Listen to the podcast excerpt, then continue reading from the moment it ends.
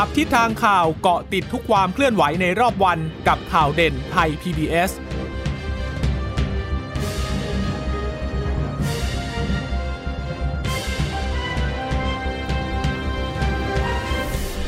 วัสดีค่ะ ต้อนรับคุณผู้ฟังสู่ข่าวเด่นไทย PBS นะคะ เราพบกันเป็นประจำทุกวันจันทร์ถึงศุกร์บ่ายๆแบบนี้ค่ะ มาอัปเดตข้อมูลข่าวสารที่เกิดขึ้นในรอบวันนะคะ กับดิฉันจีราชาตาเอี่ยมรัศมีวันนี้เจอกับคุณชนชยานันท์พร้อมสมบัตินะคะ อัปเดตข้อมูลข่าวสารที่เกิดขึ้นในรอบวันกัน สวัสดีคุณชนชยานันท์ค่ะ ค่ะ สวัสดีคุณผู้ฟังค่ะ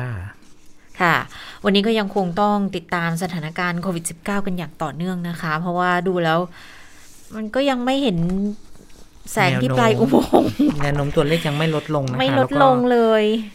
นี่เกิน 10 วันไปเรียบร้อยค่ะแล้วสำหรับการติดเชื้อมากกว่า 3,000 คนนะคะ วันนี้ค่ะมีผู้ติดเชื้อรายใหม่มากเกือบเกือบจะ5,000ค่ะ4,786คนค่ะ คือมันไม่ถอยไปอยู่ที่สามแล้วนะ ตอนเนี้ยเราเห็นใช่แต่ห้ากับสี่แล้วสี่เนี่ยมาสองสามวันแล้วอะอืนะมคะสี่มันเป็นสี่สี่ปปลายลายด้ด้ววยยนะนะคะไม่ใช่สี่ต้นๆแล้วนะก็วันนี้เสียชีวิตมากถึง53คนด้วยกันนะคะ วันนี้ค่ะก็เลยทำให้ยอด ผู้เสียชีวิตสะสมของไทยเนี่ยเกิน 2,000 คนไปเรียบร้อยแล้วนะคะ ค่ะ ตอนนี้ก็ถ้าถ้าเราดูแบบนี้นะคะ สิ่งที่เราต้องจับตามองมากเป็นพิเศษก็คือเรื่องของผู้จำนวนผู้ติดเชื้อที่เพิ่มสูงเนี่ยมันก็ไปสัมพันธ์กับเรื่องของผู้ป่วยหนัก แล้วก็ผู้ป่วยที่ต้องใช้เครื่องช่วยหายใจนะคะ ก็จะเพิ่มจำนวนตามไปด้วยอืมถ้าเราบอกว่าจำนวนนี้เอ่อจำนวนผู้ติดเชื้อเนี่ยไม่ใช่เป็นนิวไฮแต่ว่าอยู่ในระดับที่สูงนะคะ แต่ว่านิวไฮก็คือผู้ผู้ติดเชื้ออาการหนัก แล้วก็นิวไฮสำหรับคนที่ต้องใส่เครื่องช่วยหายใจค่ะนะคะ ถ้าเราดูตัวเลขก่อนหน้านี้เนี่ยสามร้อยปลายปลายๆนะคะ เราบอกว่าเรามีเตียง ICU เหลือในในระบบเนี่ยประมาณ 20 เตียงค่ะแล้วเราก็ขยายศักยภาพมาอีกได้ประมาณหนึ่ง รวมถึงผ่องถ่ายผู้ป่วยบางราย ออกไปที่พื้นที่ต่างจังหวัด ก็คงจะไม่เกินร้อยเตียงหรอก นะคะ แต่ว่าตอนเนี้ยถ้าเราดูตัวเลขวันนั้น วันที่มีการถแถลงกันกับวันนี้เนี่ย556คนอืมถือว่าต้องใช้เตียงสีแดงนี่แหละ ก็ถือว่าวิกฤต ถ้าให้พูดเองนะคะ ก็ต้องบอกว่าวิกฤต แต่ถ้าทางภาคการแพทย์ก็คงบอกว่าตึงตัว ตึงอย่างมากนะคะ วันนี้ไม่ใช่เฉพาะในกทมด้วยซ้ำนะคะค่ะตอนนี้ที่สมุทรสาคร ดูเหมือนจะเพลาๆไปในก่อนหน้านี้นะคะ แต่ว่า ช่วงเนี้ยสองสามวันที่ผ่านมาเนี่ยติดเชื้อวันละร้อยกว่า 200เนี่ยต่อเนื่อง 3-4 วันนะคะ ก็ทำให้สถานการณ์เตียงที่สมุทรสาครเนี่ยผู้สื่อข่าวของเราลงไปติดตามก็พบว่า 2,300 เตียงที่เคยมีอยู่เนี่ยนะคะ ตอนนี้เนี่ยมีปัญหาแล้วเพราะว่าคือพูดง่ายๆเต็มศักยภาพที่จะรองรับแล้ว เพราะฉะนั้นก็ค่ะก็ใช้วิธีการคล้ายๆ กับกทมนี่แหละก็คือต้องส่งผู้ป่วยเอ่ออาการหนักอาการที่ใช้เตียงสีแดงเนี่ยออกไปใน จังหวัดรอบๆข้าง 8 จังหวัดนะคะ ซึ่งอยู่ในเขตสุขภาพเดียวกัน ปัญหาก็คือ ผู้ป่วยในเตียงสนามก็เริ่มเต็มแล้วค่ะค่ะวันนี้ก็เลยต้องเพิ่มเตียงสนามขึ้นไปอีก 4 4 แห่งด้วยกันค่ะนะคะ ที่โรงพยาบาลสนามอีก 4 แห่ง ทีนี้โรงพยาบาลสนามเนี่ยต้องขยายเพราะว่าอะไร เพราะว่าต้องเอาผู้ป่วยสีเหลืองอืมบางส่วนที่มีอาการน้อย เรียกว่ามีอาการแต่มีอาการน้อยเนี่ย ย้ายออกจากระบบโรงพยาบาลไปรักษาในโรงพยาบาลสนามค่ะ เพื่อจะเปิดพื้นที่ให้โรงพยาบาลสำหรับผู้ติดเชื้อสีแดง ซึ่งนี่ถือว่าเป็นเรื่องที่เรื่องที่น่าหนักใจในระบบสาธารณสุขของเรานะคะ ในช่วงเวลาที่มีผู้ติดเชื้อยาวนานต่อเนื่องแบบนี้นะคะ ค่ะ แล้วก็เห็นว่าเอ่อเรื่องของเครื่องช่วยหายใจเนี่ยอาจจะต้องระดมเอาจากต่างจังหวัดเข้ามาในกรุงเทพแล้วนะ เนื่องจากว่า จำนวนผู้ที่ติดเชื้อในระดับสีแดงเนี่ยตอนนี้ 500 กว่า ดังนั้นอุปกรณ์มันมันเริ่มจะไม่พออาจจะต้องไประดมเครื่องช่วยหายใจเข้ามาด้วยแล้วก็ได้นะคะเอาวันนี้ตัวเลขผู้ติดเชื้อเนี่ย 4,786 นะก็เป็นจากเฝ้าระวังบริการซะ3,303ค้นหาเชิงรุกมาอีก 1,347 นะคะ แล้วก็จากเรือนจำจากที่ต้องขังวันนี้เพิ่มขึ้นมานิดหนึ่ง 127 คน มาจากต่างประเทศ 9 คนค่ะ แต่ว่าก็ยังมีคนที่แอบเข้ามาตามช่องทางธรรมชาติเนี่ยทั้งหมดเลยนะ9คนเนี่ย ก็คือจากเมียนมามา 2 กัมพูชามาอีก7นะรวมเป็น9พอดีค่ะ เสียชีวิตวันนี้เยอะค่ะ 53 นะคะ ก็จะมีผู้ชายเสีย30 ผู้หญิงเสีย23 อายุเนี่ยตั้งแต่ 24 ถึง 97 ปีเลย ส่วนใหญ่ที่เสียชีวิตก็ยังอยู่ในกรุงเทพมหานคร 35 คนเลยนะคะ แล้วก็จะมีที่ปทุมธานีสมุทรปราการจังหวัดละนครปฐมยะลาสงขลาจังหวัดละสองค่ะ นอกจากนั้นก็จะจังหวัดละหนึ่งแล้วก็จะมีจันทบุรี นครสวรรค์ปัตตานี อุตรดิตถ์อุบลราชธานีชนบุรีนะคะ ปัจจัยเสี่ยงที่ทำให้ติดเชื้อเนี่ยคือติดมาจากคนในครอบครัว มีการเดินทางไปพื้นที่เสี่ยงด้วย แล้วบางคนก็มีโรคประจำตัวก็เลยเป็นปัจจัยเสี่ยงที่ทำให้เสียชีวิตขึ้นมานะคะ ยืนยันสะสมตั้งแต่ 63 มาจนถึงขณะนี้เนี่ย 259,300 กับอีก 1 คนและรักษาหาย2,007นะคะ ถ้าเกิดรักษาหายในรอบ 24 ชั่วโมงเนี่ย เพิ่มขึ้น 2,004นะคะแต่ว่าเราติดเพิ่ม 4,007นะ ก็ตัวเลขติดลบเลยละเตียงก็ยังติดลบอยู่เสียชีวิตสะสมก็เป็น 2,023 ไปแล้วเรียบร้อยนะคะ ก็ทะลุ 2,000 อย่างที่คุณชนชยานันท์บอกแล้ว วันนี้ถ้ามาดูพื้นที่กรุงเทพนะ เฉพาะกรุงเทพเนี่ยตัวเลขโอ้โห คุณผู้ฟัง 1,826 ก็เป็นนิวนิวไฮนิวไฮอีก เฉพาะกรุงเทพนะคะ เกือบ 2,000 ในจังหวัดเดียวเกือบ 2,000เนี่ยเตียงมันมันไม่พอแล้วอะค่ะ ถ้าถ้าดูอย่างนี้อะนะ แล้วก็วันนี้เราจะได้เห็นภาพของการของคนที่รอเตียง แล้วก็อืมแนวทาง Home Isolation ค่ะรวมถึงวันนี้มีพูดถึงเอ่อ การกักตัวในชุมชน คล้ายๆ Bubble and Seal นะคะค่ะแต่ว่าจะทำในชุมชน ก็มีความจำเป็นที่จะต้องเริ่มทำกระบวนการอืมเหล่านี้แล้วนะคะ แต่ว่าคุณหมอก็ยังย้ำว่า ผู้ที่จะต้องกักตัวเองที่บ้านเนี่ยพื้นที่ในการกักตัวเองเนี่ยมันต้องมีความเหมาะสม คือสามารถจะแยกตัวเองไปอยู่คนเดียวได้อะนะคะ แต่ว่าถ้าใครที่อยู่ในลักษณะแออัดเนี่ย ชุมชนอาจจะต้องมีความจำเป็นที่จะต้องจัดพื้นที่เฉพาะให้นะคะค่ะอย่างเช่นที่ผ่านมาเนี่ยถ้าเราเห็นในโรงงานที่ใช้มาตรการ Bubble and Seal เนี่ยค่ะเขาก็จะใช้พื้นที่โรงงานทำเหมือนโรงพยาบาลสนามอืมเพื่อเออเว้นคือเขาแยกส่วนเออเว้นแยกส่วนที่กันคนที่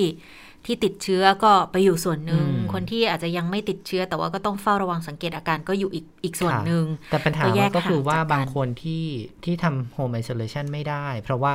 บ้านเนี่ยต้องใช้ห้องน้ำร่วมกันอืมอยู่กัน5-6เพคราะมันนแยอกย่างกันเงี้ยไม่นะคะได้จริง ๆ อะถ้าอย่างนั้นนะจะโอให้ทำกาสยังไงในการที่จะที่จะกักตัวที่บ้านเนี่ยมันน้อยมากค่ะเราก็เลยวันนี้ในรายการจับตาสถานการณ์ก็เลยได้เห็นภาพของคนที่ เออไปนอนอยู่ข้างถนน มีมุ้งมีมุ้งอันนึงเนี่ยนะคะเป็นมุ้งแบบมุ้งที่เขากางเต็นท์สสำเร็จนารูมปเนาะอะเหมือนเต็นท์สนาเต็มนท์สนามอะค่ะแล้วก็ไปนอนอยู่ที่สถานีตำรวจแต่เออคุณป้าหรือเรียกว่า คุณผู้ผู้หญิป่วยงแล้วกันเออคุณผู้หญิงท่านเนี้ยผู้หญิงอายุท่านนี้หกสิบปีแล้วนะคะค่ะแกเป็นแม่บ้านอยู่ที่ที่โรงแรมแห่งหนึ่ง ในย่านพระนครกรุงเทพนี่แหละ ปรากฏว่าพบว่าติดเชื้อเมื่อวันที่ 27 นะคะแต่แล้วก็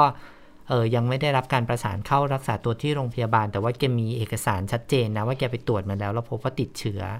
แล้วสถานที่แกไปตรวจเนี่ยก็เป็นโรงพยาบาลเอกชนแห่งหนึ่ง ซึ่งเขาแจ้งว่ายังไม่มีเตียงตอนนี้นะคะ ก็ทางคือลูต้อกงสาวรอเตียงนั่นแหละใช่ลูกสาวก็ ก็ก็โทรศัพท์ประสานหนึ่งหกหกแปดก็บอกว่าอะให้รอก่อน เพราะว่ายังไม่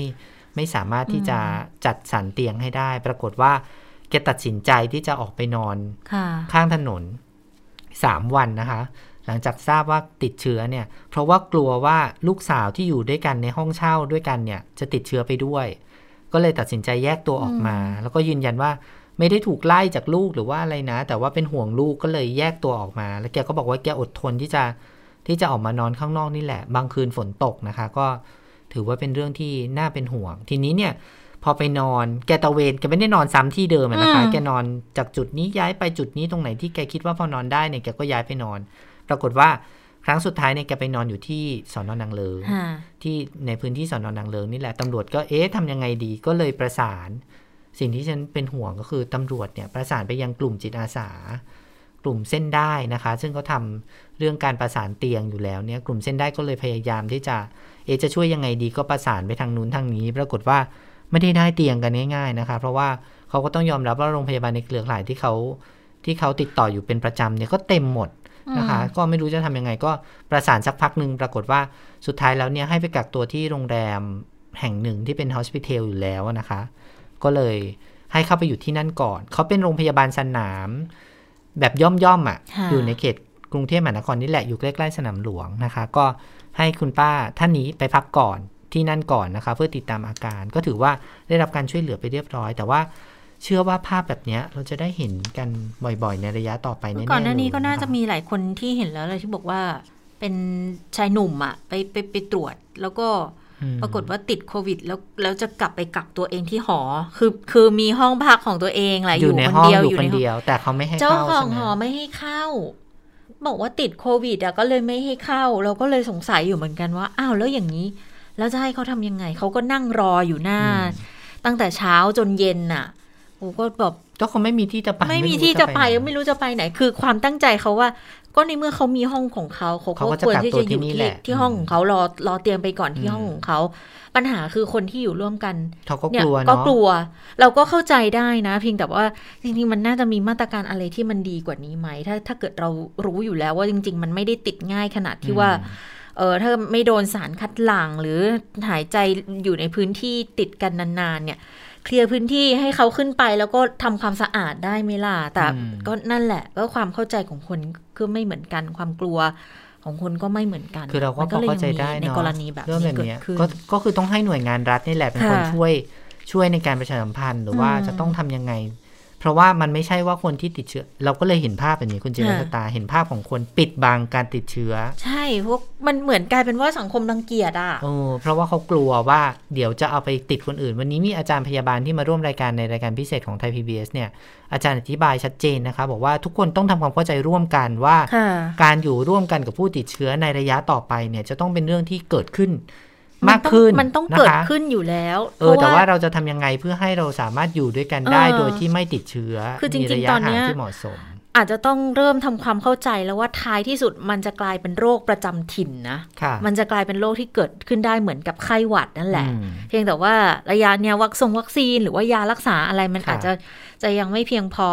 เนี่ยยังเป็นการรักษาตามอาการกันอยู่ แต่ว่าถ้าระยะต่อไปอะค่ะอืมก็เชื่อว่า เดี๋ยวก็คงจะมียงมียาอะไรที่มันจะเข้ามาแล้วเขาก็ค่อนข้างที่จะพูดจริง ๆ พูดกันมาตั้งแต่การระบาดแรก ๆ แล้วด้วยว่าอืมท้ายที่สุดเนี่ยเจ้าเชื้อตัวเนี้ยมันจะกลายเป็นโรคประจำถิ่นอืมเพราะดูจากทิศทางของการระบาดดูแนวโน้มการระบาดที่มันแบบ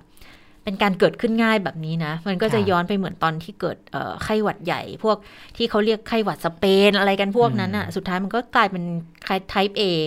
ค่ะไข้หวัดใหญ่ type A กันมา ก็ก็มาจนถึงทุกวันนี้อะค่ะ ซึ่งท้ายที่สุดมันมันก็จะเป็นแบบนั้นเห็นบอกว่าใช่สิงคโปร์ก็เริ่มปรับแล้วเริ่มเริ่มจะแบบให้ให้ความรู้ความเข้าใจแล้วว่าเดี๋ยวท้ายที่สุดเจ้าโรคเนี้ย มันจะกลายเป็นโรคประจำถิ่นค่ะที่เราจะต้องอยู่กับมันไปอีกนานเลยค่ะ แต่นั้นคืมันอเป็นปลายทางะมันคุณเป็นจิรปลายทางเนอะแต่ว่าระยะเนี้ยที่เราที่ก็ต้อไม่งรู้สู้ว่าเมื่อได้ไหร่มันอะจะถึงไหนคือเนี่ยคือเอาให้ตัวแรกมันลงเอาให้ระบบคือประคองระบบสาธารณสุขไม่ให้มันล่ม เพราะไม่งั้นกลายเป็นว่าโรคอื่นเป็นก็ก็ไม่ได้รับการรักษาแบบเนี้ยมันจะยิ่งพังไปเพราะกัฉะนนั้นใหญ่วิธีอะการที่จะลดจำนวนผู้ระบาดหรือว่าผู้ป่วยผู้ติดเชื้อใหม่เนี่ย ปัจจัยอย่างหนึ่งที่สำคัญมากเลยก็คือเรื่องวัคซีนค่ะดูตัวเลขหน่อยไหมคะค่ะฉีดวัคซีนไปแล้ว9ล้าน6แสน7หมื่น2,000โดส เฉพาะเมื่อวานที่ผ่านมาเนี่ยฉีดไปได้แค่ 2 5 5 5 0 0 0เท่านั้นนะคะอืมก็ถ้าเราดูตัวเลขเป้าหมายที่อยากจะฉีดเนี่ยต้องฉีดให้ได้ 10 ล้านโดสภายในค่ะสิ้นปีนี้ใช่ไหมคะใช่หมายความว่าถ้าเขาคำนวณกันคร่าวๆเนี่ยตอนนี้เราต้องฉีดให้ได้อย่างคือน้อยวันหวันนึ่งละประมาณสี่แสน400,000กว่าห้าสี่แสนห้าถึงห้าแสนแต่เราฉีดตอนเนี้ย ได้สองแสนอ่าสองแสนห้าคุณจิรชตา อันนี้เป็นเรื่องที่น่าห่วงใยนะฉันคิดว่าคงไม่ใช่เรื่องง่ายที่ที่ทุกคนจะจะจะดำเนินการได้ภายใต้ปัจจัยหลายอย่างที่เราไม่มีทั้งวัคซีนที่เราวัคซีนยังจัดสรรให้เป็นในพื้นที่ไม่เพียงพออย่างเช่น ที่หน่วยฉีดของเราที่ไทย PBS เนี่ยก็ปรากฏว่าต้องชะลอการฉีดออกไปนะคะเพราะว่า ยังไม่ได้รับวัคซีนค่ะครับแต่จะมีอยู่จุดหนึ่งเนี่ยที่ฉีดตลอดนะ ก็คือที่สถานีกลางบางซื่อตอนนี้ก็อืมยังฉีดได้ตลอด แล้วก็เปิดรับ walk in แต่จำกัดเฉพาะผู้สูงอายุค่ะค่ะผู้สูงอายุที่ เอ๊ะรู้สึกจะที่ถูกเลื่อนหมอพร้อมที่ถูกไปเลื่อนไปแล้วก็อายุแบบแบบไม่ใช่หกสิบด้วยนะ คือรู้สึกจะหกสิบห้าขึ้นไปด้วยซ้ำอะค่ะ แล้วก็สามารถที่จะ walk in ไปตรงนั้นได้นะคะเพื่อที่จะไปไปฉีดวัคซีนเลย เพราะว่าจะต้อง เร่งให้ได้มากที่สุดและแต่ทีนี้ก็อาจจะมีข่าวดีอยู่บ้างกับกับเรื่องของแอสตราเซเนกาที่ทางญี่ปุ่นบริจาคมาให้อีกล้านโดสเนี่ยล้านโดสเดี๋ยวก็รอดูผ่านการตรวจสอบคุณภาพนู่นนี่ แล้วก็อืมคงจะรีบกระจายกันให้ได้เร็วที่สุด แล้วก็เห็นว่าทางแอสตราเซเนกาสิบล้านใช่ไหมคะ เดือนหน้าไม่จริง ๆ อะ ของเดือนเนี้ยจะต้องให้ครบหกล้านเนี่ย ส่งวันไหนก็ไม่รู้จริง ๆ วันนี้มันเขาวับอกนว่าสุดท้ายแล้วนะเออใช่นี่ แต่เขาบอกว่าภายในสัปดาห์นี้ ภายในสัปดาห์นี้คุณจิรชงั้นก็จะตาต้องอีกล้านสามอืม ล้านสามเพื่อให้ครบหกล้านในล็อตแรกอ่าแล้วล็อตต่อไปวันที่ตั้งแต่วันที่หนึ่งหนึ่งกรกฎาคมเป็นต้นไปสามสิบเอ็ดกรกฎาเนี่ยจะอีกสิบล้าน จะได้ถึงหรือเปล่าหกล้านยังนั่นเป็นเรื่องที่เราเป็นห่วงเป็นใยกันหมือกนล้านเรายังรอนะคกันจนถึงวันที่30มิถุนายนเลยค่ะ ก็ยังไม่ไม่แน่ใจเลยว่าได้มาวันไหนหรืบอยังเนี่ยพอเราเป็นห่วงะเรื่องวัคซีนใช่ไหมก็มีคนอืมเป็นห่วงคล้ายๆเรานี่แหละสมาคมค่ะโรคติดเชื้อแห่งประเทศไทยก็ออกแถลงการณ์มาโอ้เรียกร้องให้ภาครัฐเนี่ยจัดหาวัคซีนชนิด mRNA ค่ะ เพราะบอกว่าอยากให้ภาครัฐเนี่ยให้ความสำคัญกับเรื่องการกลายพันธุ์ของเชื้อ ซึ่งอืมถ้าหากว่ามันเกิดการกลายพันธุ์จริง ๆ เนี่ย ตอนนี้เริ่มมีงานวิจัยออกมาชัดเจน พอสมควรนะคะว่าค่ะสายพันธุ์เดลต้าที่ระบาดอยู่ทั่วโลกตอนนี้ หรือว่าสายพันธุ์อินเดียเนี่ย มันมีผลต่อวัคซีนเพราะมากพอสมควรอืมทีเดียวนะคะ แล้วก็ ทางสมาคมก็เลยออกแถลงการฉบับนี้ออกมา ถึงนายกรัฐมนตรีในฐานะประธานสบคนะคะ ก็ระบุใจความสำคัญประมาณว่า การกลายพันธุ์ของไวรัสเนี่ยจะทำให้ประสิทธิภาพของวัคซีนเนี่ยลดลง โดยเฉพาะสายพันธุ์เดลต้าหรือว่าสายพันธุ์อินเดีย ซึ่งวัคซีนหลักที่ไทยใช้อยู่ 2 ชนิด ทั้งชนิดเชื้อตาย แล้วก็ชนิดเชื้ออ่อนเนี่ยนะคะ ก็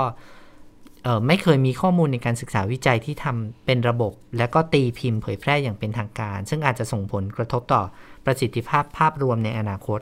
ก็เลยเสนอให้ภาครัฐเนี่ยจัดหาวัคซีนชนิดอื่น เช่น mRNA แล้วก็ชนิดไวรัสที่เป็นมาหะ มาทดแทนวัคซีนชนิดเชื้อตาย เพราะว่าหากจัดหามาได้ภายในสิ้นปีก็จะเป็นการดี แล้วก็เรียกร้องให้การจัดหาวัคซีนน่ะเร็วนะคะ แล้วก็เตรียมแผนการสำหรับการจัดหาวัคซีนรุ่นใหม่ต่อๆไป รวมถึงส่งเสริมให้นักวิจัย แล้วก็อุตสาหกรรมยาในประเทศไทยอะได้ทำวิจัยให้สำเร็จเพื่อมีวัคซีนสำหรับที่ไทยผลิตเองด้วยนะคะ ซึ่งอืมอันนี้ก็เราเห็นเริ่มเห็นแล้วแหละว่าชุดทางจุฬาทำอยู่นะคะ ค่ะ ก็เป็นอีกหนึ่งกรณีที่แสดงให้เห็นแล้วถึงความไม่เชื่อมั่นในเรื่องของของการจัดหาวัคซีนนะนะคือ คือแอสตราเนี่ยก็ยังเห็นอยู่ว่าประสิทธิภาพเขายังสู้กับตัวอ่าอ่า เดลต้าโอ้ยดิฉันต้องท่องให้ขึ้นใจ เดลต้าได้เดลต้าได้อยู่เชื้อกลายพันธุ์ได้อยู่แต่ว่าซีโนแวคเนี่ยที่ที่ยังมีปัญหากันอยู่ว่า จะสั่งเข้ามาเพิ่มอยู่เรื่อยๆ แต่เราก็เห็นแล้วว่าเอ่อ ผลวิจัยในต่างประเทศชี้ไปในทางที่ค่อนข้างจะตรงกัน แล้วขนาดตัวของซีโนแวคเองเขาก็ออกมายอมรับแล้วอะว่าอืมเขายังจัดการกับเดลต้ายังยังไม่ได้นะณณเวอร์ชั่นที่ใช้อยู่ณขณะนี้อะนะ แล้วสัญญาณเนี่ยมันชัดเจนยังไงวันก่อนเราเห็นคุณหมอนิธิพัฒน์ของโรงพยาบาลศิริราชก็ออกมาครับบอกแล้วว่าที่วอร์ดของเอ่อวอร์ดโควิดของของที่ศิริราชเนี่ย ครึ่งหนึ่งแล้วอะ ที่ตรวจสายพันธุ์มาแล้วก็กลายเป็นราะว่าเป็นเดลต้าอินเดีย เออ เป็นเดลต้าก็แสดงว่าตอนนี้เนี่ย อัตราเร่งมันมันเริ่มเร็วขึ้นทุกทีแล้วล่าสุดค่ะ คุณชนชยนันท์อยุธยาอืมสำนักงานสาธารณสุขอยุธยาเขาออกมาบอก บอกมีว่าการติดเชื้อเหรอคะเออมีการติดเชื้อเมื่อวันที่ 11อะพบบุคลากรของโรงพยาบาลติดเชื้อ 17 คนก็เลยส่งไปตรวจหาสายพันธุ์ ที่ศูนย์วิทยาศาสตร์การแพทย์เขตสีสระบุรี กลายเป็นว่ามีเดลต้าซะเจ็ดคนเดลอะมีอัลฟาสองคน แต่ก็ยังพิสูจน์ไม่ได้ชัดว่าเป็นสายพันธุ์ไหนอีก 8 คน ดูสิเนี่ย ตอนนี้กลายเป็นว่าเดลต้าเนี่ยมันเริ่มแบบ มาแรงขึ้นทุกทีแล้วนะมนั่นก็เป็นเป็นสัญญาณเป็นสัญญาณที่ชัดเจนแล้วอะว่า มันก็เป็นไปตามเหมือนวงรอบกับที่เกิดขึ้นในหลายประเทศนะขณะนี้เลยอายกตัวอย่างอังกฤษเนี่ยเห็นชัดๆ ตอนแรกเขาอัลฟาเขาเยอะใช่ไหมคะตอนนี้ก็คือสายตอนพันธุ์นี้หลักกลายที่เป็นระว่าบาดก็คือเป็นเดลต้าดไปแล้วหมดอะแล้วมันมันมันด้วยความเร็วของการระบาด ดังนั้นเท่ากับว่าถึงวัคซีนที่เราจะเร่งฉีดพยายามฉีดกันให้ได้อยู่นะขณะนี้เนี่ย ก็ไล่ตะครุบสถานการณ์ไม่ทันแล้ว เพราะว่าตัวที่อาจจะฉีดซึ่งเราอย่าไม่งได้เร่งพอนะคุเอณอจิรสตาก็เร่งก็เร่งไม่พอด้วยแถมอืมแถมวัคซีนที่มีก็อาจจะยังรับมือกับสถานการณ์ไม่ทัน เพราะยังเป็นซีโนแวคที่ยังรับมือกับเดลต้าไม่ได้เนี่ยค่ะอันนี้มันก็เลยกลายเป็นความท้าทายในการบริหารจัดการอย่างมากเลย คืออย่างสมาคมโรคติดเชื้อเนี่ยเขาบอกว่าอืมข้อมูลประสิทธิผลของวัคซีนซิโนแวคในประเทศไทยก็พบว่าระบบภูมิต้านทานหลังการได้รับวัคซีน 2 เข็มเนี่ยมีระดับเพียงพอที่จะ ลดอัตราการป่วยรุนแรงแล้วก็เสียชีวิตได้ เป็นข้อมูลที่เก็บไว้ในช่วงที่มีการระบาดของเชื้อไวรัสสายพันธุ์อังกฤษใช่จึงไม่อาจจะนำข้อมูลประสิทธิภาพของวัคซีนเนี้ยมาใช้ในการอ่าพิจารณาวัคซีนในรุ่นต่อไปได้ค่ะแกก็เลยเรียกร้องนี่แหละว่าเพราะว่า ที่วันก่อนกรมวิทย์ก็ออกมาพูดเองอะครับว่าจริง ๆ ข้อมูลเนี่ยคือณช่วงเมษาถึงพฤษภานะ แล้วก็บอกชัดเจนเลยว่า แต่ข้อมูลมิถุนาเนี่ยยังไม่ได้คิดถึงประสิทธิภาพนะคะ เพราะว่ามันมีตัวแปรอย่างเดลต้าเข้ามาด้วย ดังนั้นต้องรอเก็บข้อมูลอีกทีนึงดิฉันลองคิดเล่น ๆ ไปเนาะโอ้ถ้าเป็นในยุคก่อนที่การสื่อสารมันไม่ได้ไม่ได้แบบเข้าถึงคนมากขนาดนี้นะ การบริหารจัดการอาจจะ อาจจะย่ำแย่กว่านี้นะคะ แต่ว่าในยุคนี้เนี่ยคนรู้ข่าวสารเร็ว แล้วก็ไม่ได้รับข่าวสารจากแหล่งใดแหล่งหนึ่งอย่างเดียวนะคะ โดยเฉพาะอย่างยิ่งในต่างประเทศเนี่ย พอมีผลงานวิจัยอะไรออกมาเนี่ย ปรากฏว่าก็มีคุณหมอหลายท่านที่พยายามที่จะไปอ่านงานวิจัยเหล่านั้น แล้วก็เอามาบอกกับประชาชนให้ได้รับทราบ มันก็เลยมีกระแสอย่างที่ท่านท่านผู้ฟังทุกท่านได้เห็นในวันนี้แหละว่า การปรับเปลี่ยนการบริหารเนี่ยมันเป็นไปตามสถานการณ์จริง ๆ นะคะ วันหนึ่งเนี่ย วัคซีนชนิดนี้มันสู้กับเชื้อตัวนี้ได้เนี่ย อีกวันหนึ่งเนี่ยเชื้อมันมันเติไม่บโตได้เปลี่ยนแล้วแปลงไปเนาะอืมมันก็ต้องปรับเปลี่ยนสถานการณ์การการดูแลประชาชนไปด้วยนะคะอันนี่ก็เป็นเรื่องความหวังของคนทั่วไปนี่แหละที่จะดูว่าอืมเอ๊ะทำยังไงดีเพื่อให้เราอยู่ในสถานการณ์ นี้ไปอย่างรอดปลอดภัยทุกคนค่ะ แต่ว่าพอสถานการณ์มันมาแบบนี้ถ้าเกิดวัคซีนมันก็ยังทำอะไรได้ไม่มากนะ ขณะนี้ของก็ยังไม่พอกระจายฉีดก็ยังไม่ได้ประสิทธิภาพก็ยังเป็นข้อสงสัยกันอยู่เนี่ย สิ่งที่ทำได้นะขณะนี้ก็อาจจะเป็นเรื่องของการคุมเข้มมาตรการต่าง ๆ อย่างการค่ะ ที่จะต้องปิดนู่นปิดนี่ ปิดแคมป์งดการเดินทางให้ได้มากที่สุดอะนะก็กลายเป็นปัญหาอีกเหมือนกันกับปากท้อง โดยเฉพาะพอร้านอาหารอย่างเงี้ยค่ะ ที่มีข้อมูลมาบอกว่าการถอดหน้ากากแล้วรับประทานใช้เวลาในร้านอาหารมันจะเป็นความเสี่ยงที่เพิ่มมากขึ้น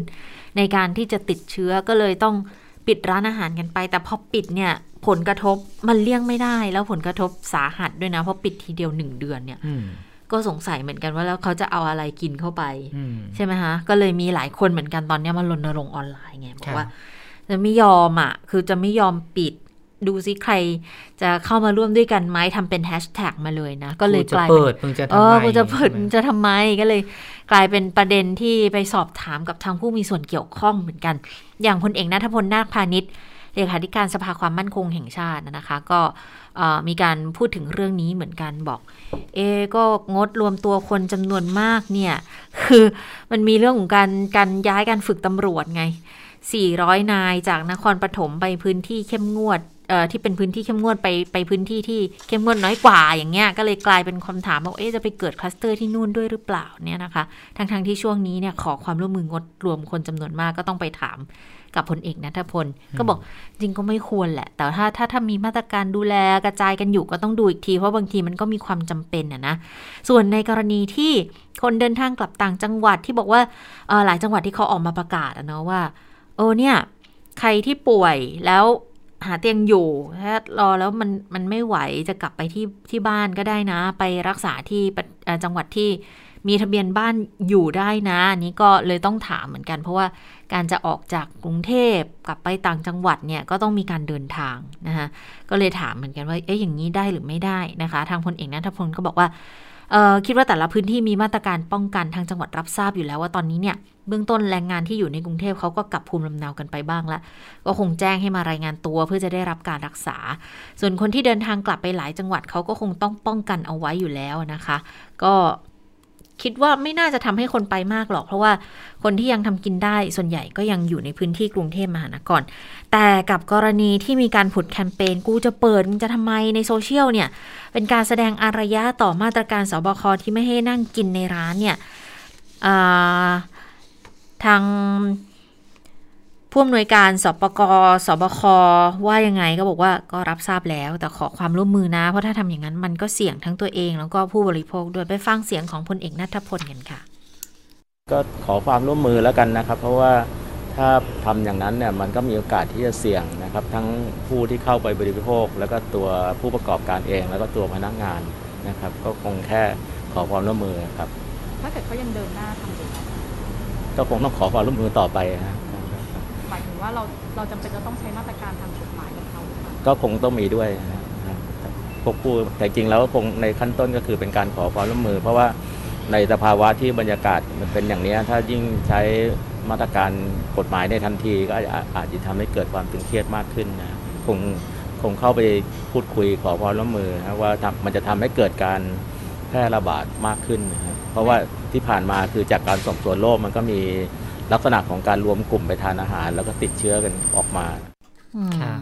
แต่ว่าไปถามอีกท่านหนึ่งค่ะดิฉันไม่เคยไม่เคย เรียกว่าอะไร ขอใช้คำนี้ ไม่เคยผิดหวังกับคำตอบของท่านเลย เพราะว่าไม่ไม่ได้คาดหวังอืมว่าจะได้คำตอบแบบไหนนะคะพลเอกประวิตยวงษ์สุวรรณรองนายกรัฐมนตรี พูดถึงมาตรการการควบคุมแรงงานต่างด้าว แล้วก็แรงงานการเคลื่อนย้ายออกต่างจังหวัด หลังมีประกาศฉบับที่ 25 ของสบคก็บอกว่ารัฐบาลแล้วก็หน่วยงานที่เกี่ยวข้องเนี่ย ดำเนินการอย่างเต็มที่แม้ว่าจะมีแรงงานบางส่วนเดินทางออกต่างจังหวัด เพราะว่ามีสิทธิ์เดินทางได้ แต่จะต้องพยายามตรวจหาเชื้อผู้ผู้เอ่อตรวจหาเชื้อผู้ที่เดินทางทั้งหมดนะคะ ส่วนกรณีร้านอาหารแสดงอารยะขัดขืนเปิดแคมเปญนี้ ก็บอกว่า รัฐบาลพยายามช่วยทุกอย่างแล้ว ทั้งร้านอาหารแล้วก็ผู้ใช้แรงงานทั้งหมดค่ะพร้อมกับย้อนถามผู้สื่อข่าวกลับมาว่า รัฐบาลออกมาช่วยหรือไม่สำนักงานประกันสังคมมีมาตรการช่วยเหลือแรงงานร้อยละห้าสิบอยู่แล้ว รายได้ต่อเดือนของรัฐก็ช่วยทั้งหมดแล้วจะเอาอะไรอีกฟังเสียงท่านค่ะ รัฐบาลได้ช่วยทุกอย่างนะช่วยทั้งร้านอาหารช่วยทั้งหมด ช่วยทั้งคนที่กรรมกรทั้งหมดทั้งคนขนาดเอ่อคนทำงานทั้งหมดนะ ทุกส่วนรัฐบาลออกมาใช่ไหมออกมา ออกมาช่วยไหมรัฐบาลช่วยเลยห้าสิบเปอร์เซ็นช่วยทั้งหมด แล้วจะเอาอะไรอีก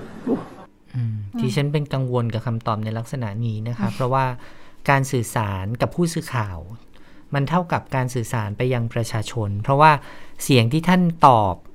ให้ผู้สื่อข่าวรับฟังเนี่ยอืมมันจะถูกนำไปปล่อยให้ประชาชน ได้รับทราบว่าท่านน่ะมีทัศนคติอย่างไร แล้วก็ตอบคำถามแบบนี้อย่างไรดิฉันเชื่อว่าในสถานการณ์ที่มีความตึงเครียดในลักษณะนี้นะคะ ค่ะคนที่อดอยากคนที่เดือดร้อนเนี่ยมีจำนวนมากอืมถึงแม้ว่ามันจะเป็นข้อเท็จจริงที่ท่านบอกว่ารัฐบาลให้ความช่วยเหลืออยู่แล้ว แต่มันจะถูกตั้งคำถามต่อเนื่องไปค่ะว่า มันครอบคลุมมันมันเพียงเต็มที่แล้วหรือยังพอไหมเพียงพอไหมหรือว่ายังมีใครที่ลำบากอยู่ วันนี้เรายังเห็นแรงงานหลายคนที่ไม่ได้อยู่ในระบบประกันสังคมนะคะค่ะแล้วก็ไม่ได้รับการชดเชย คือดิฉันจะพูดว่าถูกขังอยู่ในแคมป์เนี่ยก็คงได้อืมถูกขังในแคมป์ โดยหนึ่งครอบครัวมีหลายคน แต่ว่าได้รับอาหารไม่เพียงพอต่อวันเนี่ยยังมีนะคะ เพราะว่านายจ้างเนี่ยเอาเอาอาหารสดบางส่วนไปให้เขา แล้วกินแต่ไข่ปลากระป๋องมาม่าทุกวันเนี่ยมันมันก็อยู่ลำบากนะคะ พูดจริง ๆ เลย เพราะว่าคุณภาพชีวิตถึงแม้ว่าเขาจะเป็นแรงงานลูกจ้างรายวันที่ได้เงินเดือนวันละไม่กี่ร้อยบาทเนี่ย แต่มันไม่ได้หมายความว่าเขาจะต้องต้องอยู่ในสถานการณ์แบบนี้แบบยากลำบาก แล้วก็เข้าไม่ถึงการช่วยเหลือ อันนี้ฉันเชื่อว่าการตอบคำถามในลักษณะนี้เนี่ยแม้จะเป็นข้อเท็จจริง แต่ก็ควรเป็นข้อเท็จจริงที่ที่ควรพูดกันอย่างประนีประนอมอืมพูดกันอย่างตรงไปตรงมานะคะ แล้วก็ไม่มีอารมณ์เข้ามาเกี่ยวข้องมากนักนะคะ เพราะฟังแบบนี้แหม่ต้องบอกตามตรงว่ารู้สึกไม่สบายใจจริงเออ คุณบอกว่าคุณไม่ผิดหวังเพราะว่าไม่คาดหวังใช่ไหมดิฉันดิฉันรู้สึกว่าเกินคาดว่าทำไมถึงตอบแบบนี้ๆอืมคือ ก็ทราบอยู่แล้วว่าทุกวันนี้สื่อมันไปเร็วมากอะอืมคำตอบออกมาแป๊บเดียวเท่านั้นตอนนี้เต็มโลกออนไลน์เลยแต่ที่ไม่คาดหวังเพราะว่าเพราะว่าอะไรคุณจิรัตาเพราะว่าไม่ใช่ครั้งแรกอืมเนาะมันค่ะเป็นการทะก็ทำแบบเนี้ยบ่อยๆอยู่แล้วก็เลยอยากรู้เหมือนกันว่าเอ๊ะบางทีเราก็น่าจะต้องมีการปรับตัวบ้างไหมโดยเฉพาะในสถานการณ์ที่ คือทุกคนทุกคนเหมือนกับปริมปริมเส้นที่จะน็อตหลุดอะอะเอาอืมง่ายๆน่ะ มันจะเป็นแบบเนี้ยกันค่อนข้างจะเยอะอยู่แล้วนะคะ ซึ่งซึ่งถ้าเกิดว่า พูดกันปณีประนอมนิดนึงมันอาจจะทำให้สถานการณ์ก็บรรเทาเบาบางกันลงได้บ้างอะนะให้ประเด็นอ่าแบบนี้นะคุณจิรัชตามันค่ะถูกเอาไปใช้เป็นเครื่องมือทางการเมืองอยู่ใช่พอสมควรนะคะใช่เพราะว่าใช่สสเนี่ยออกมาตอบโต้กันนะคะฮะสสฝั่งที่เห็นด้วยกับแคมเปญเนี้ยเขาก็พยายามที่จะบอกว่าเอาประชาชนมีความเดือดร้อนนะอ๋อแล้วก็แคมเปญนี้อาจจะสะท้อนอะไรหลายอย่างที่ทำให้รัฐบาลต้องกลับไปมองมาตรการที่ตัวเองทำมาว่า มันเพียงพอค่ะมันช่วยเหลือได้ครบ องค์อย่างที่รัฐบาลบอกหรือเปล่านะคะ แต่ว่าสสฝากรัฐบาลเขาก็บอกว่าอย่างคุณศิระเจนจาคะเนี่ยนะคะเขาบอกว่ากรณีเนี้ยเขาบอกว่ามันมีสสอยู่เบื้องหลัง แล้วก็พยายามปั่นกระแสให้ร้านอาหารเนี่ยเกิดการขัดขืนคำสั่งของรัฐ ให้เปิดร้านอาหารให้สามารถรับประทานได้ ก็เตือนไปยังสสพักดังกล่าวเนี่ยว่าให้หยุดยุยงเรื่องการเปิดขายและอยู่เออ ให้ให้หยุดพฤติกรรมนี้ซะ เพราะว่ามันผิดกฎหมายนะคะ ก็อันนี้เป็นฝั่งของคุณศิระที่พูดเรื่องนี้ออกมาค่ะพูดถึงคุณศิระนึกถึงอีกคนหนึ่งคู่ปรับคู่ปรับ คู่ปรับไม่รู้ตอนนี้มันเป็นคู่ปรับกันอยู่อีกหรือเปล่านะ แต่ว่าคือ จริง ๆ อย่างคุณมงคลกิจเนี่ยเมื่อวานเขาก็เคยออกมาพูดแล้วทีหนึ่งนะเกี่ยวกับกรณีของเรื่องของมาตรการต่างๆ ที่ปิดคงปิดแคมป์มาแล้วเขาก็มีการจัดตั้งศูนย์ประสานงานอะไรกันของพรรคของเขาอะนะคะ เพื่อที่จะคอยช่วยประชาชนอีกทางหนึ่งอะนะคะ วันนี้ก็มีการพูดเพิ่มเติมอีกด้วยเหมือนกันนะโอ้ค่อนข้างที่จะหนักทีเดียวนะบอกว่าจริงๆ เนี่ยมองแล้วเรื่องของการปิดแคมป์ก็ดูก็เป็นความหวังดีแหละ แต่อาจจะคิดไม่รอบคอบไม่รอบด้าน พอตัดสินใจผิดพลาดผลที่จะเห็นใน 14 วันถึง 20 วันเนี่ยคือเชื้อมันกระจายจากต่างจังหวัดอืมสู่ต่างจังหวัด เพราะคนงานก่อสร้างเขากลับบ้านกันไปหมดแล้วไงไปฟังเสียงคุณมนมงคลกิจเรื่องนี้กันค่ะ การดำเนินการของท่านนายกรัฐมนตรีเนี่ยอาจจะเป็นความหวังดี แต่คิดไม่รอบคอบคิดไม่รอบด้าน เพราะถ้านายกรัฐมนตรีตัดสินใจถูก จะสั่งยกเลิกตามมติคลมยกเลิกวันหยุดติดต่อเนื่องกันวันที่ 27 เดือน 7 64ทำไมนะครับ เพราะฉะนั้นแล้วการตัดสินใจที่ผิดพลาดครั้งนี้จะส่งผลอีก 14 วันข้างหน้า หรือ 20 วันข้างหน้า เราจะเห็นตัวเลขผู้ติดเชื้อต่างจังหวัดจะเพิ่มขึ้น ต้องอย่าลืมว่าบุคลากรทางการแพทย์แพทย์พยาบาลสาธารณสุขเนี่ยจะกระจุกตัวอยู่ที่กรุงเทพและปริมณฑลจำนวนมาก แต่ถ้ากระจายไปยังต่างจังหวัด ถ้าต่างจังหวัดมีผู้ติดเชื้อ 100 200รายเนี่ย ก็ยังรับได้ แต่ถ้ามีผู้ติดเชื้อหลักพันรายขึ้นมาเนี่ยเขาจะรับไม่ได้นะฮะอืมก็เป็นนี่ก็เป็นเป็นหนึ่งในความห่วงใยนั่นแหละ ที่คุณมงคลกิจก็พูดถึงสถานการณ์แบบนี้นะ แต่ว่าที่น่าสนใจคือเขาเขาแบบมีทางเลือกให้ด้วยนะอืมคุณมงคลกิจบอกอย่างนี้บอกว่า การที่เรามีผู้นำประเทศที่ฉลาดและคิดรอบคอบเนี่ยปัญหาจะเกิดน้อยลง แต่ถ้ามีผู้นำที่มีพื้นที่ฉลาดน้อยแต่ขยัน ประเทศชาติและประชาชนก็จะเอ่อ ไม่ค่อยดี เหมือนเวลารบทัพจับศึกเนี่ย แม่ทัพไม่ดี จะให้รองแม่ทัพจับแล้วตัดหัวจะได้ไม่เสียหายมาก ดังนั้นเสนออย่างนี้บอกนายกพักที่บ้านไหมไม่ต้องสั่งการอะไร ให้รองนายกสั่งการแทน แล้วรองนายกดีเสนอใครรู้ไหมคุณจุลินทร์ลักษณะวิสิทธิ์อืมให้มานั่งรักษาการแทนรัฐมนตรีก็ได้ เพราะเป็นคนที่พูดน้อย ไม่พูดเร็วสุขุมไตรตรองคิดก่อนพูดอืม แล้วก็ให้พลเอกประวิตยเนี่ยไปไปดูกลาโหมไปดูแนวตะเข็บชายแดนแทน นี่อืมนี่เป็นข้อเสนอของคุณมงคลกิจอืมเหมือนก็ก็คุณมงคลกิจก็ไม่ได้รอบคอบในการพูดเท่าไหร่นะดิฉันว่าก็ต้องระมัดระวังดิฉันเป็นห่วงเรื่องหนึ่งเพราะว่านักการเมืองเขาชอบใช้วาทะในการอ่าตอบโต้กันไปมานะคะ บางทีเนื้อหาที่พูดเนี่ย มันไม่ได้เท่ากับวาทะอืมที่ออกมานะคะ บางทีการเสนอความเห็นของทุกๆทท่านที่เรียกได้ว่าเป็นตัวแทนของประชาชนเนี่ยต้องระมัดระวังเหมือนกัน เพราะว่า พูดไปแล้วเนี่ยมีคนฟังมีคนบางส่วนฮะเชื่อนะคะ เพราะฉะนั้นก็ต้องระมัดระวังในการให้ความเห็นให้ความเห็นที่เป็นประโยชน์ รวมถึงถ้าวิพากษ์วิจารณ์สถานการณ์แล้วควรมีข้อเสนอแนะ ในการที่จะแก้ปัญหา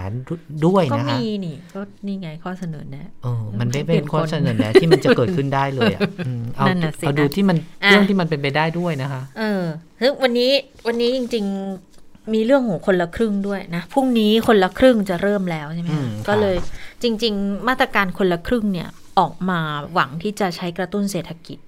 แล้วอย่างเรื่องของร้านคงร้านค้าเนี่ยค่ะ ส่วนใหญ่คนที่จะเข้าสู่มาตรการเนี่ยส่วนใหญ่ก็จะเป็นพ่อค้าแม่ค้าค่ะหรือร้านอาหารอย่างนี้ใช่ไหมแต่พอมาเจอแบบหนึ่งเดือนแบบเนี้ยแล้วมันก็เลยเป็นเป็นสาเหตุที่ก่อนหน้านี้ทางสสชเขาก็เลยเสนอมาว่า อาจจะต้องเลื่อนคนละครึ่งไปก่อนสักเดือนหนึ่งไหมเพราะว่า เนี่ยก็ปิดร้านอาหารไปครึ่งหนึ่งก็แล้วแสดคงนจะว่าไปใช้ที่ไหนเออคนจะใช้มาตรการนี้ก็ก็ลำบากแล้วล่ะระยะนี้นะ ถึงจะ Delivery ได้แต่แบบเราคงไม่สั่ง Delivery หรือว่าสั่งมากินที่บ้านกันทุกวันนะนะแต่ก็เดินหน้าใช้ต่อก็เท่ากับพรุ่งนี้ก็จะได้ใช้มาตรการคนละครึ่งกันละ แต่ถ้าไปฟังเสียงของผู้ประกอบการร้านค้าเขามีความเห็นเรื่องนี้ยังไงบ้าง ลองไปฟังเสียงสะท้อนของเขากันดูค่ะ ปกติร้านพี่เนี่ยเป็นร้านแรก ๆ ที่ร่วมโครงการกับรัฐบาลตั้งแต่มีมาครั้งแรกเลยนะคะ ซึ่งมันทำให้ร้านเล็กๆ อย่างพี่เนี่ยกระตุ้นเศรษฐกิจได้ดีมาก มันใช้ได้ผลกับร้านเล็กๆ อย่างอย่างพี่เลยไม่ไม่ว่าจะเป็นคนละครึ่งเราชนะม33เรารักกันอะไรอย่างเงี้ยมันทำให้ยอดขายของพี่เนี่ยเพิ่มขึ้น และในสภาวะที่มันติดโควิดแบบเนี้ยมันช่วยได้เลยอะค่ะใช่ปกติพี่ก็ไม่ค่อยเอ่อให้นั่งทานที่ร้านอยู่แล้ว ก็ซื้อกลับไปทานบ้าน ลูกค้าก็ยังมาใช้ยังมีอะไร ยอดทุกวันนี้มันจะหมดสิ้นเดือนนี้ใช่ไหมคะ ยอดมันก็ยังได้อยู่นะคนก็ยังเอามาใช้อยู่ อืมก็แสดงว่าก็ยังยังพอได้อยู่ก็อัยังนนี้พอพูดถึเป็นงเราความชนะหวังให้ได้ อันนี้เราชนะเออเราชนะจบวันนี้นะคะอ่าพรุ่งนี้เริ่มคนละครึ่ง ก็เออเดี๋ยวรอดูกันว่ามาตรการนี้จะประสบผลสำเร็จเท่าไหร่ แต่ว่าสุดท้ายแล้วอะไม่เต็มสิทธิ์นะคุณจิรชตาคนลงทะเบียนนะค่ะไม่ครบ 31 ล้านตามที่ตั้งเป้าหมาย ก็อันนี้ก็อาจจะสะท้อนอะไรบางอย่างได้นะคะว่าเออแม้ว่าโครงการที่ผ่านมาจะบอกว่าคนอุ้ยนิยมมากเลยนะคนละครึ่งคนแย่งสิทธิ์กันนู่นนี่ แต่สุดท้ายแล้วพอเปิดจำนวนมากขึ้นเนี่ย คนกลับ เออไม่ไม่ค่อยสนใจเท่าไหร่ค่ะหรือว่ายังไม่เต็มสิทธิ์ดิฉันก็แปลกใจพอสมควรนะคะ ค่ะ หรือหรือเป็นเพราะคนก็จริง ๆ ไม่มีตังค์จะไปเติมอีกครึ่งหนึ่งแล้วหรือเปล่าเออนั่นน่ะมันก็สิมองได้เหมือนกันนะในเรื่องนี้นะอ่ามีเรื่องแจ้งนิดนึงคุณเจค่ะรชตาอดีต รองผู้ว่าราชการจังหวัดนครนายกอ๋อนะคะ อายุ 75 ปี ท่านเสียชีวิตจากโควิดเมื่อวานนี้นะคะอืมก็วันนี้ก็เออมีการนำศพไปทำพิธีชาปนกิจที่ที่วัดในจังหวัด นครนายกแล้วนะคะค่ะแต่ว่าที่น่าเสียใจมากกว่านั้นก็คือวันเดียวกันเออภรรยาของท่านค่ะเนี่ยก็เสียชีวิตด้วยนะคะ แล้วก็อืมคาดว่าจะทำพิธีชาปนกิจในวันนี้เช่นเดียวกันนะคะ ลูกสาวของท่านก็บอกว่าคุณพ่อเนี่ยติดเชื้อมาจากโรงพยาบาลแห่งหนึ่งในกรุงเทพ เพราะว่า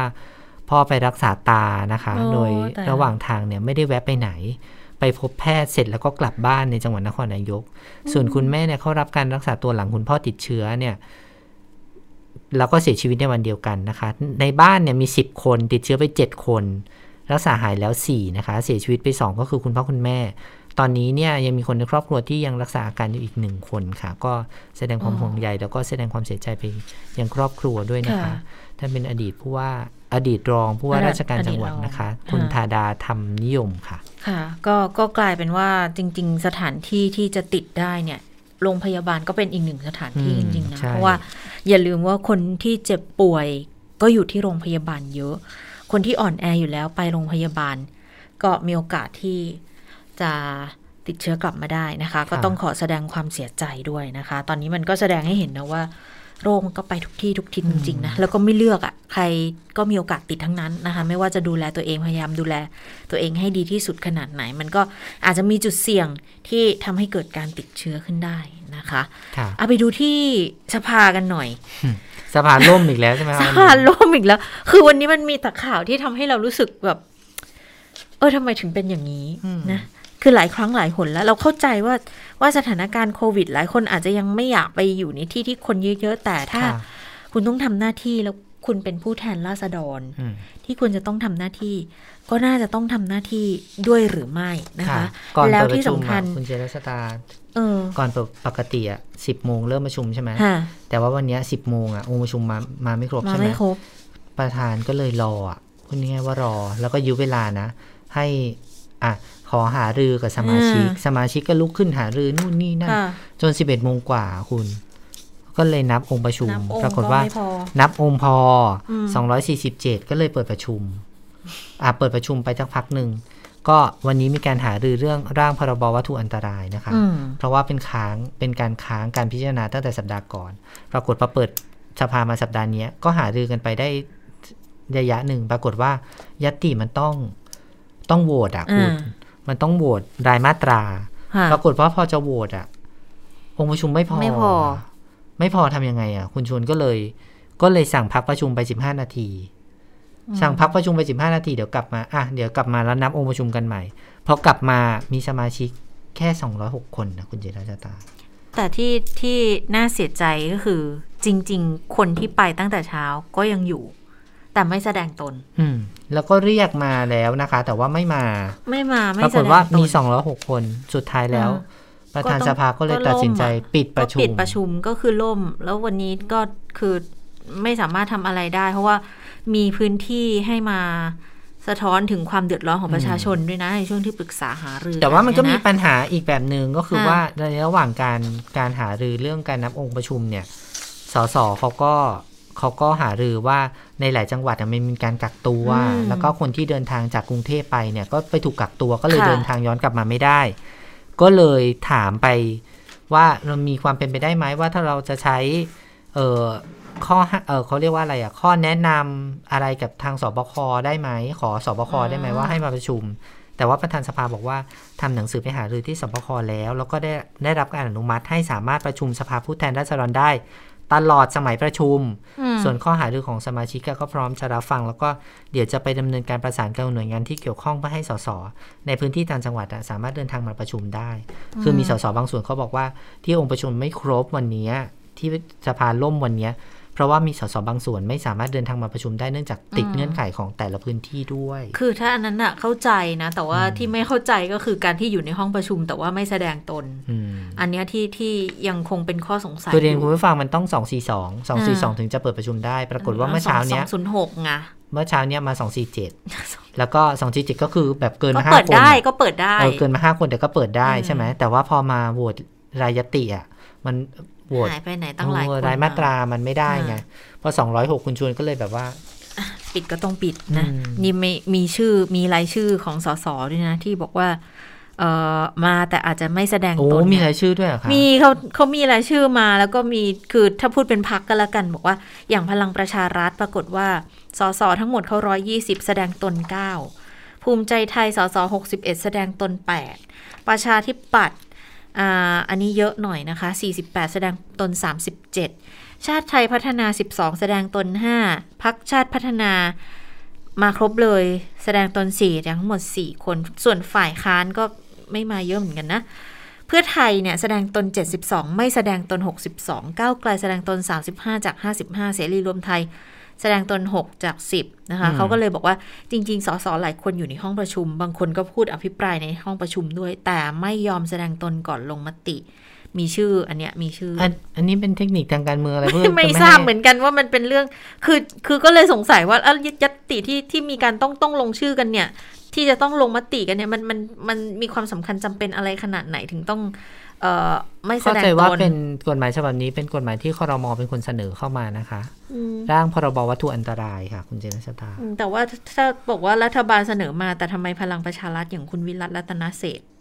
ไม่แสดงตนอืมคุณการกนิษฐ์แห้วสันสันตติสสกทมอ่าคุณทิติพัฒน์โชตเดชาชัยนนท์สสกทม คุณศิระเจนจาคะสสกทม ไม่แสดงตนนี่ของพลังประชารัฐนะ ภูมิใจไทยก็คุณศรีนวลบุญลือนะสสเชียงใหม่ คุณนัชชนนท์ศรีเกาะเกื้อสสสงขลาคุณมงคลกิจเองก็ก็ไม่แสดงตนอืมยังให้สัมภาษณ์ยังที่ให้สัมภาษณ์สไงอยู่นะคุณวันเนี้ยศิระก็ให้สัมภาษณ์คุณมงคลกิจก็ให้สัมภาษณ์แต่ไม่แสดงตนก็เลยสงสัยอยู่เหมือนเออกันแปลกใจทำไม่รู้อ๋อว่าเดี๋ยวต้องไปแกะดูเนื้อในว่ามันมีอะไรเนื้อในหรือในเปล่าพรบนี้มันมีอะไรหรือเปล่าขอค่ะทิ้งท้ายเรื่องหนึ่งก่อนจะไปต่างประเทศนะคะ ก็มันมีข่าวว่า กทมเนี่ยโดยสำนักข่าวประชาสัมพันธ์ในยเขียนข่าวไปในเพจนะคะ บอกว่าจะเยียวยาผู้ค้ารายย่อยเป็นเงิน 5,000 บาท ปรากฏว่าวันนี้มีคนไปถามผู้ว่าว่า เอ๊ยยังไงคะเนี่ยผู้ว่าบอกว่าไม่มีใครรู้เรื่องเลย ผมเป็นประธานการประชุมสบคกทมเมื่อวานนี้เลิกสี่โมง ไม่มีใครรู้เรื่องเลย ผู้ว่าก็ไม่รู้ปลัดก็ไม่รู้หมอก็ไม่รู้ ยืนยันว่าไม่มีคำสั่งใดออกมาเลยนะคะ มีเจ้าหน้าที่ไปสื่อสาร ซึ่งผมก็สั่งให้ลบออกแล้ว แล้วก็ ตั้งกรรมการสอบสวนแล้ว ผู้อำนวยการสำนักประชาสัมพันธ์ต้องรับผิดชอบ ที่ลูกน้องทำไป มีเจ้าหน้าที่ทำงาน เกินหน้าที่รู้เองทำเองโดยไม่รู้จริง ก็มีความผิด ตั้งกรรมการสอบแล้ว แล้วก็จะย้ายออกจากพื้นที่ด้วยนะคะผู้ว่ากทมคาดโทษแบบนี้เลยนะคะ ส่วนเรื่องการเยียวยาของเงินของภาครัฐเนี่ยรัฐบาลจะเป็นผู้ให้ กทมกำลังสำรวจ คนที่ไม่มีประกันสังคม เชื่อว่าจะมีประมาณ 4-5,000 คนก็จะรายงานรัฐบาลให้เยียวยาทั้งหมดต่อไปนะคะค่ะก็มีแหล่งข่าวรายงานว่าโดยปกติในการเผยแพร่ข่าวของจากที่ประชุมของหน่วยงานต่างๆ ของกทมเนี่ยจะมีการตรวจสอบแล้วก็อนุมัติก่อนการเผยแพร่เพื่อส่งไปยังสื่อต่างๆ ด้วยนะคะค่ะกรณีข่าวของการเยียวยาก็เช่นเดียวกันโดยคาดว่าจะตั้งคณะกรรมการสอบสวนข้อเท็จจริงในบ่ายวันนี้ค่ะ เห็นบอกว่าเบื้องต้นเนี่ย พออการกองสื่อสาร โดนแล้ว น่าจะโดนแล้ว โดนปลดแล้วนะคะค่ะอ่าโดนโดนย้ายนะคะอะวันนี้มาติดตามสถานการณ์ในต่างประเทศกันคุณสวรักษ์สวัสดีค่ะ สวัสดีค่ะ คุณผู้ฟังสวัสดีทั้งสองท่านค่ะค่ะได้ข่าวว่ามีประเทศที่มีคนร้อนตายเหรอคะใช่ดิฉันอยู่ในประเทศไทยนี่ก็ร้อนมากนะคะ มีที่ไหนร้อนกว่าเดี๋ปยวระเทศไทคุณยต้องฟังคุณชนชยานันท์ต้องได้ยินตัวเลขอุณหภูมิก่อน แล้วคุณค่ะจะบอกว่าร้อนจริงร้อนจังนะคะ อันนี้เนี่ยเอ่อผู้ที่ชา ผู้ที่เชี่ยวชาญด้านสภาพภูมิอากาศเนี่ยนะคะ คาดว่าสาเหตุของสภาพอากาศร้อนจัดในครั้งนี้ น่าจะเป็นผลมาจากการเปลี่ยนแปลงของออสภาพอากาศโลกนะคะ ทีนี้พื้นที่ที่เกิดคลื่นความร้อนรุนแรงเนี่ยคืคือทางภาคตะวันตกเฉียงเหนือของสหรัฐอเมริกา แล้วมันไปเชื่อมต่อกับภาคตะวันตกของแคนาดา คือมันก็จะอยู่ในอาณาเขตพื้นที่เดียวกันนะคะ ที่แคนาดาเนี่ยนะคะในมณฑลบริติชโคลัมเบีย เขาบอกว่าอุณหภูมิที่นั่นเนี่ยสูงทำลายสถิติสูงที่สุดในประวัติศาสตร์ของแคนาดา 49.5 องศาเซลเซียสอื้อหือร้อนไหมคะ นี่ซ้อมได้อยู่ในกระทะทองแดงนะคะเนี่ยดิฉันว่า 49.5 แล้วเขาบอกว่าในช่วง 3 วันที่ผ่านมาก็คือเป็นวันอาทิตย์จันทร์อังคาร อุณหภูมิในประเทศแคนาดาทำลายสถิติ 3 วันต่อเนื่อง และ 49.5 องศาเซลเซียส นี่เป็นตัวเลขที่สูงที่สุด นะคะเขาบอกว่าช่วงศุกร์เสาร์อาทิตย์จันทร์ที่ผ่านมา ในมณฑลบริติชโคลัมเบียเนี่ยนะคะมีผู้เสียชีวิต 223 คน ปกติแล้วเนี่ยสถิติโดยทั่ว ๆ ไป 4 วันเนี่ยในมณฑลนี้จะมีผู้เสียชีวิต 130 คนอืมนี่คือเพิ่มขึ้นมาจากค่าเฉลี่ยประมาณ 100 คนโอ้ยซึ่งคาดว่า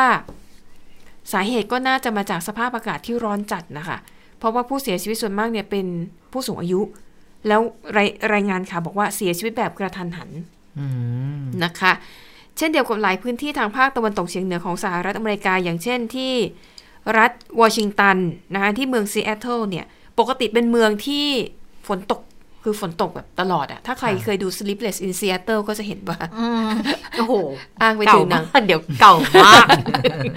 คือคือเป็นเมืองที่แบบฝนตกตลอดนะนะคะ แต่ปรากฏว่าที่ซีแอตเทิลค่ะ อุณหภูมิสูงสุดวัดได้ 42 องศาเซลเซียสอืมทำลายสถิติของเมืองนี้นะคะ ส่วนที่เมืองพอร์ตแลนด์ในรัฐโอเรกอน อุณหภูมิ 46.6 องศาเซลเซียส เย็นช่ทำลายสถิติอากาศร้อนเช่นเดียวกัน แล้วแน่นอนนะคะอากาศร้อนจัดคนก็ต้องเปิดแอร์มากขึ้น ก็เลยส่งผลให้เกิดปัญหากระแสไฟฟ้าดับเป็นวงกว้าง อันนี้เป็นปัญหาที่เกิดขึ้นตามมาต่อเนื่องนะคะ ในขณะที่โฆษกขององค์การอุตุนิยมวิทยาโลกค่ะ ก็เตือนว่าพื้นที่ที่ว่าไปเนี่ยนะคะ ทั้งในแคนาดาและสหรัฐอเมริกากำลังเผชิญกับคลื่นความร้อนแบบผิดปกติ และรุนแรงถึงขั้นเป็นอันตราย คาดว่าอย่างน้อยอีก 5 วันจากนี้ อุณหภูมิจะสูงกว่า 45 องศาเซลเซียสอืมต่อเนื่องกันไปนะคะ ดังนั้นสิ่งที่เราอาจจะได้เห็นก็คือเรื่องของไฟป่าอืมในพื้นที่ดังกล่าวนะคะ อะไปถึงเรื่องราวของโควิด -19 นะคะ เป็นประเด็นที่มีให้มาติดตามกันต่อเนื่องได้ทุกๆวันนะคะ ไปดูกันที่เกาหลีเหนือก่อนนะคะ มีรายงานค่ะว่าในคิมจองอึนผู้นำสูงสุดของเกาหลีเหนือ สั่งลงโทษเจ้าหน้าที่ระดับสูงนะคะ โทษฐานที่ไม่สามารถควบคุมการระบาดของโควิด -19 ได้ จนเป็นเหตุให้เกาหลีเหนือเผชิญกับวิกฤต รุนแรงและส่งผลกระทบต่อความมั่นคงของชาติและความปลอดภัยของประเทศ ซึ่งอันนี้เนี่ยถ้าคุณผู้ฟังติดตามข่าวต่างประเทศมาโดยตลอดจะจำได้เลยนะว่า เกาหลีเหนือเนี่ยไม่เคยมีรายงานผู้ติดเชื้ออย่างเป็นทางการแม้แต่คนเดียวอืมแต่พอวันนี้มันมีข่าวว่า อ้าว แล้วลงโทษเจ้าหน้าที่ที่คุมระบาดไม่ได้ แปลว่าอะไร แปลว่าน่าจะมีการระบาดเกิดขึ้นค่ะไม่งั้นจะลงโทษเจ้าหน้าที่ทำไมว่าคุมไม่ได้อืมอืมเพียงแต่ว่ามันไม่มีเคยมีการเปิดเผยตัวเลขอย่างเป็นทางการว่าอ่าติดเชื้อเท่าไหร่ เสียชีวิตเท่าไหร่นะคะ อะในขณะที่โฆษกองค์การอนามัยโลกค่ะ ก็ประกาศนะคะว่า จะเร่งให้ความช่วยเหลือแก่ประเทศยากจน และประเทศที่ยังไม่ได้ฉีดวัคซีนให้ประชาชนเลยนะคะก็จะมีบุรุนดี เอริเทรีย แล้วก็เฮติ เขาพูดถึงเกาหลีเหนือแล้วก็ประเทศแทนซาเนียด้วยนะคะ โดยบอกว่าเนี่ยประเทศเหล่านี้ไม่ได้ฉีดวัคซีนให้ประชาชนเลย ในขณะที่ทั่วโลกนะคะ อัตราการฉีดวัคซีนรวมแล้วเนี่ยมีมากกว่า 3,000 ล้านโดสค่ะ ปิดท้ายไปดูเรื่องผลกระทบของโควิด -19 ที่มีต่อการท่องเที่ยวในระดับนานาชาติ อันนี้เป็นรายงานล่าสุดนะคะที่อังทัดนะคะซึ่งเป็นองค์การที่ดูแลเรื่องของการค้าและการพัฒนาในระดับนานาชาติเนี่ยเขาแถลงข่าวร่วมกับองค์การการท่องเที่ยวโลกแห่งสหประชาชาติค่ะ มีการประเมินตัวเลขความเสียหายจากการท่องเที่ยวในระดับนานาชาติ เขาบอกว่าปีที่แล้วกับปีนี้ ประเมินว่ามูลค่าความเสียหาย ที่โควิด -19 ส่งผลต่อการท่องเที่ยวโลกเนี่ยนะคะจะทำให้ทั่วโลกเนี่ยสูญเงินไปประมาณ 120 ล้านล้านบาท แล้วเขาบอกว่าแนวโน้ม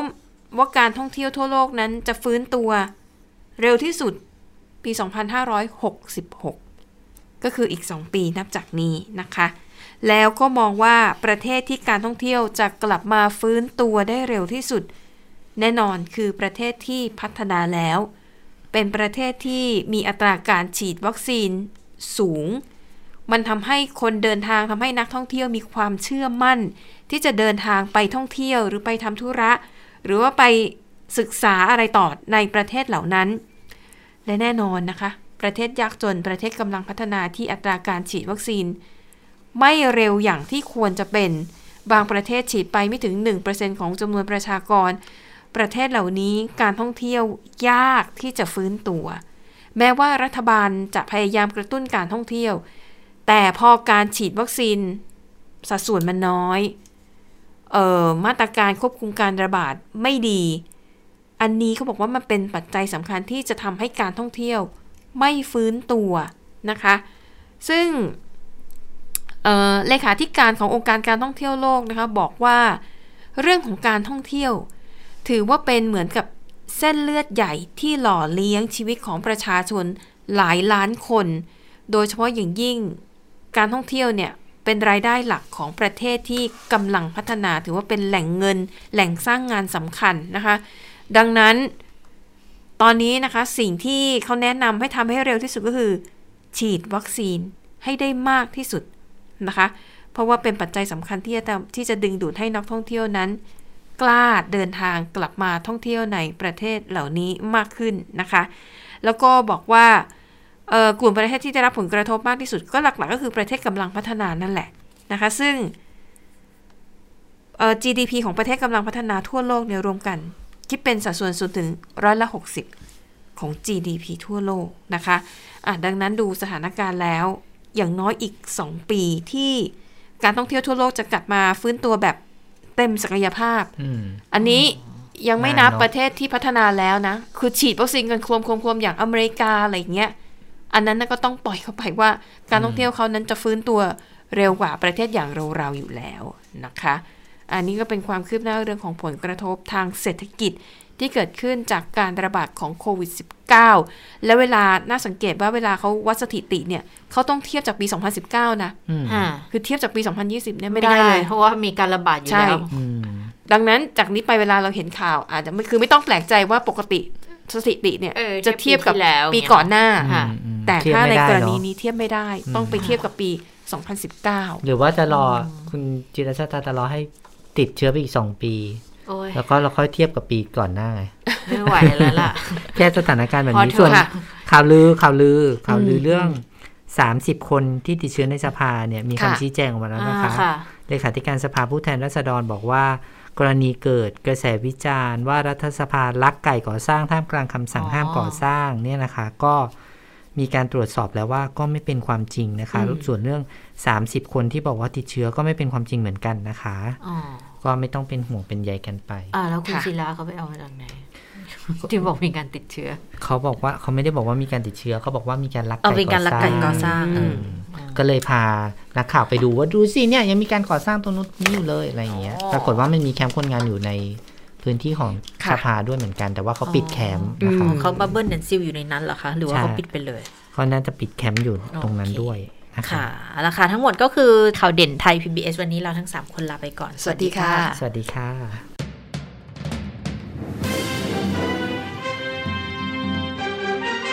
ติดตามข่าวเด่นไทย PBS ได้ทุกวันจันทร์ถึงศุกร์เวลา 15 นาฬิกา ทางไทย PBS Radio และติดตามฟังข่าวได้อีกครั้งทางไทย PBS Podcast